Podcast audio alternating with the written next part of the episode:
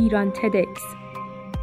مرجع سخنرانی های تد با دوبله فارسی در زمینه کسب و کار، کارآفرینی و تحول فردی.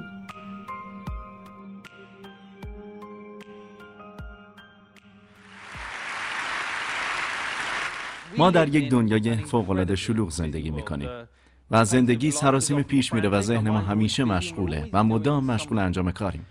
با در نظر گرفتن این می‌خوام برای چند لحظه به این فکر کنید که آخرین باری که هیچ کاری انجام ندادید کی بوده؟ فقط ده دقیقه. بی درد سر. و وقتی میگم هیچ منظورم هیچه یعنی نه ایمیلی نه پیامک نه اینترنت نه تلویزیون نه چت نه غذا خوردن نه مطالعه. و نه حتی نشستن و یادآوری گذشته یا برنامه ریزی برای آینده. هیچ چیز هیچ چیز و هیچ چیز. چهره های بی تفاوت زیادی اینجا می‌بینم. احتمالا باید خیلی به عقب برید. و این چیز خارق العاده است درسته؟ ما درباره ذهن صحبت می‌کنیم. ذهن با ارزشترین و گرانبهاترین منبع ماست. در خلال اونچه که ما در هر لحظه از زندگی تجربه می‌کنیم به ذهن تکیه می‌کنیم. برای شادی محتوا وضعیت پایداری عاطفی فردی و همزمان مهربان و با ملاحظه بودن و مواظب روابط خود با دیگران بودنه.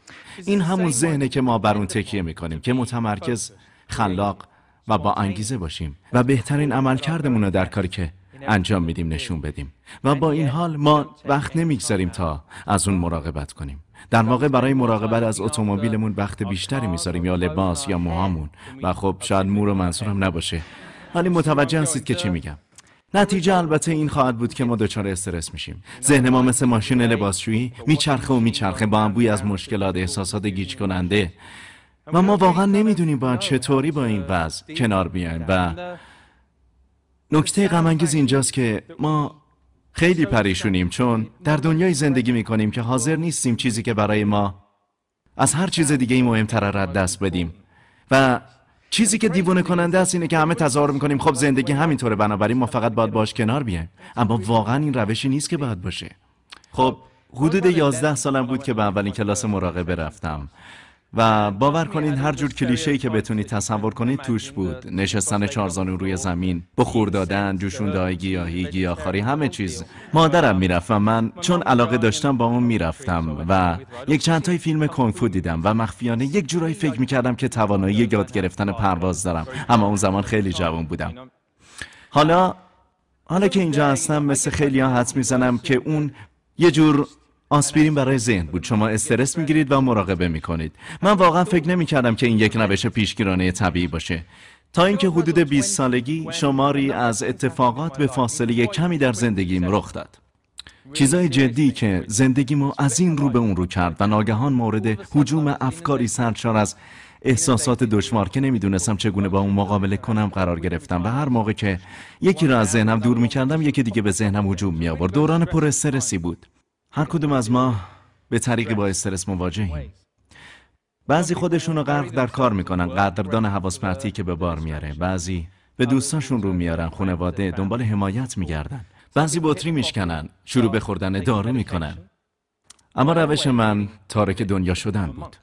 بنابراین تحصیلاتم رها کردم و رفتم به کوه هیمالیا. تارک دنیا شدم و شروع کردم به مطالعه مراقبه. مردم معمولا می‌پرسن که از اون دوران چی یاد گرفتم؟ خب مشخصا خیلی چیزا رو تغییر داد. بیایم باش رو بروشیم. تبدیل شدن به یک راهب مجرد چندین چیز رو تغییر داد اما بیشتر از این بود. به من قدرشناسی بیشتر رو یاد داد. درک بیشتر زمان حال به من یاد داد. منظورم گم نشدن در افکاره پرد نشدن حواس غرق نشدن در احساسات دشوار و به جای اون یاد گرفتن اینکه چطور در این لحظه باشیم. چطور متوجه باشیم و چطور حضور داشته باشیم؟ فکر می کنم زمان حال خیلی دست کم گرفته شده. پیش پا افتاده به نظر میاد. با این وجود وقت کمی رو صرفش می کنیم در زمان حال هر چیزی هست به جز پیش پا افتادگی. یک تحقیق علمی هاروارد که اخیرا منتشر کرده میگه به طور میانگین ذهن ما 47 درصد از مواقع غرق در افکاره. 47 درصد. و در عین حال این نوع درگیری ذهنی همچنین دلیل اصلی ناخرسندی ماست. ما برای مدت خیلی طولانی اینجا نیستیم. اما تقریبا نصف عمرمون رو تو افکارمون گم میشیم و به صورت بالقوه ناخرسندیم. نمی‌دونم راستش یه کمی تراژیک به نظر میاد به خصوص وقتی که بشه در موردش یه کاری کرد. وقتی که یه روش مثبت علمی قابل دسترس و به طور علمی ثابت شده وجود داره. که به ذهن ما اجازه میده بیشتر سلامت باشه بیشتر متفکر باشه و کمتر حواس پرت باشه. و زیبایی اون در اینه که فقط ده دقیقه در روز وقت ما رو می‌گیره اما کل زندگی ما رو تحت تاثیر قرار میده. اما لازمه بدونیم چطور انجامش بدیم. نیاز به تمرین داریم نیاز به یه چارچوب. که یاد بگیریم چطور بیشتر متفکر باشیم این اساسا تعریف مراقبه از آشنا کردن خود با زمان حاله.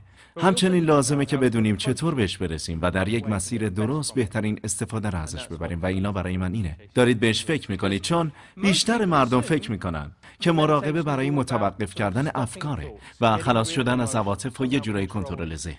اما راستش خیلی فرق داره. بیشتر در مورد عقب نشینیه افکار رو واضح تر دیدن. شاهد اومدن و رفتنش بودن آمد و رفتن احساسات بدون قضاوت. با ذهنی آرام و ذهنی متمرکز. پس برای مثال الان اگه خیلی روی توپ متمرکز بشم بعد رای نیست که بتونم تمدد اعصاب داشته باشم و همزمان با شما صحبت کنم. و همون اندازه اگه خیلی روی حرف زدن با شما متمرکز باشم رایی برای تمرکز روی توپ ندارم و از دستم میفته حالا در زندگی و مراقبه وقتایی هست که متمرکز شدن کمی سخته و زندگی یه همچین احساسی به آدم میده. وقتی که شما انقدر تحت فشار و استرس باشید زندگی خیلی ناراحت کننده است.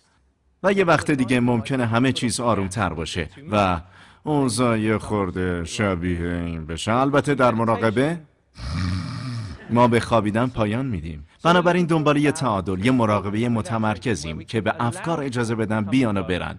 بدون همه اون درگیری های همیشگی. حالا وقتی که ما یاد می‌گیریم متمرکز باشیم معمولا با یه فکر پریشون میشیم. بیاید اسمشو بذاریم افکار مسترب کننده. همه چی خوبه و وقتی با افکار مسترب کننده روبرو میشیم اوضاع اینجوری میشه. راجع به این مسئله نگران بودم و باز تکرار می‌کنیم. او من نگرانم. او من واقعا نگرانم. چقدر مستربم و قبل از اینکه بدونیم درسته ما از اینکه احساس استراب داریم مسترب میشیم. می‌دونید مسخره است. ما همیشه این کارو می‌کنیم. حتی در سطح روزمرگی. اگر راجع به آخرین باری که فکر می‌کنید چه می‌دونم دندونتون لغ شد. می‌دونید که لغ شده. می‌دونید که درد داره اما هر 20 سی ثانیه چیکار می‌کنید؟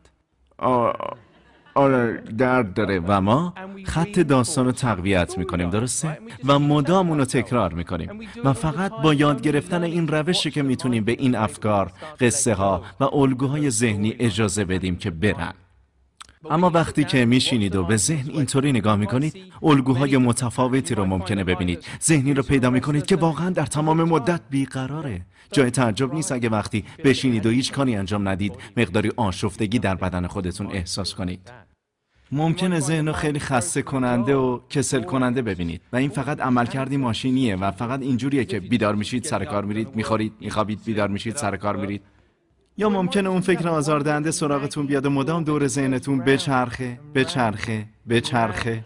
خب هر چی که باشه مراقبه برای ما. فرصتی برای عقبگرد فراهم می‌کنه و چشمانداز جدیدی به ما میده تا چیزایی رو ببینیم که همیشه واضح نیستن. ما نمی‌تونیم هر چیز کوچیکی که در زندگی ما رخ میده رو تغییر بدیم. اما می‌تونیم روشی که تجربهش می‌کنیم و تغییر بدیم. این پتانسیل نهفته در مراقبه و تمرکز حواسه لازم نیست خودتون رو به آب آتیش بزنید و قطعا مجبور نیستید روی زمین بشینید. اون چه که باید انجام بدید اینه که ده دقیقه در روز دست نگه دارید و سعی کنید تا با زمان حال ارتباط برقرار کنید. بنابراین شما تجربه بهتری از تمرکز آرامش و شفافیت در زندگی خواهید داشت. سپاسگزارم.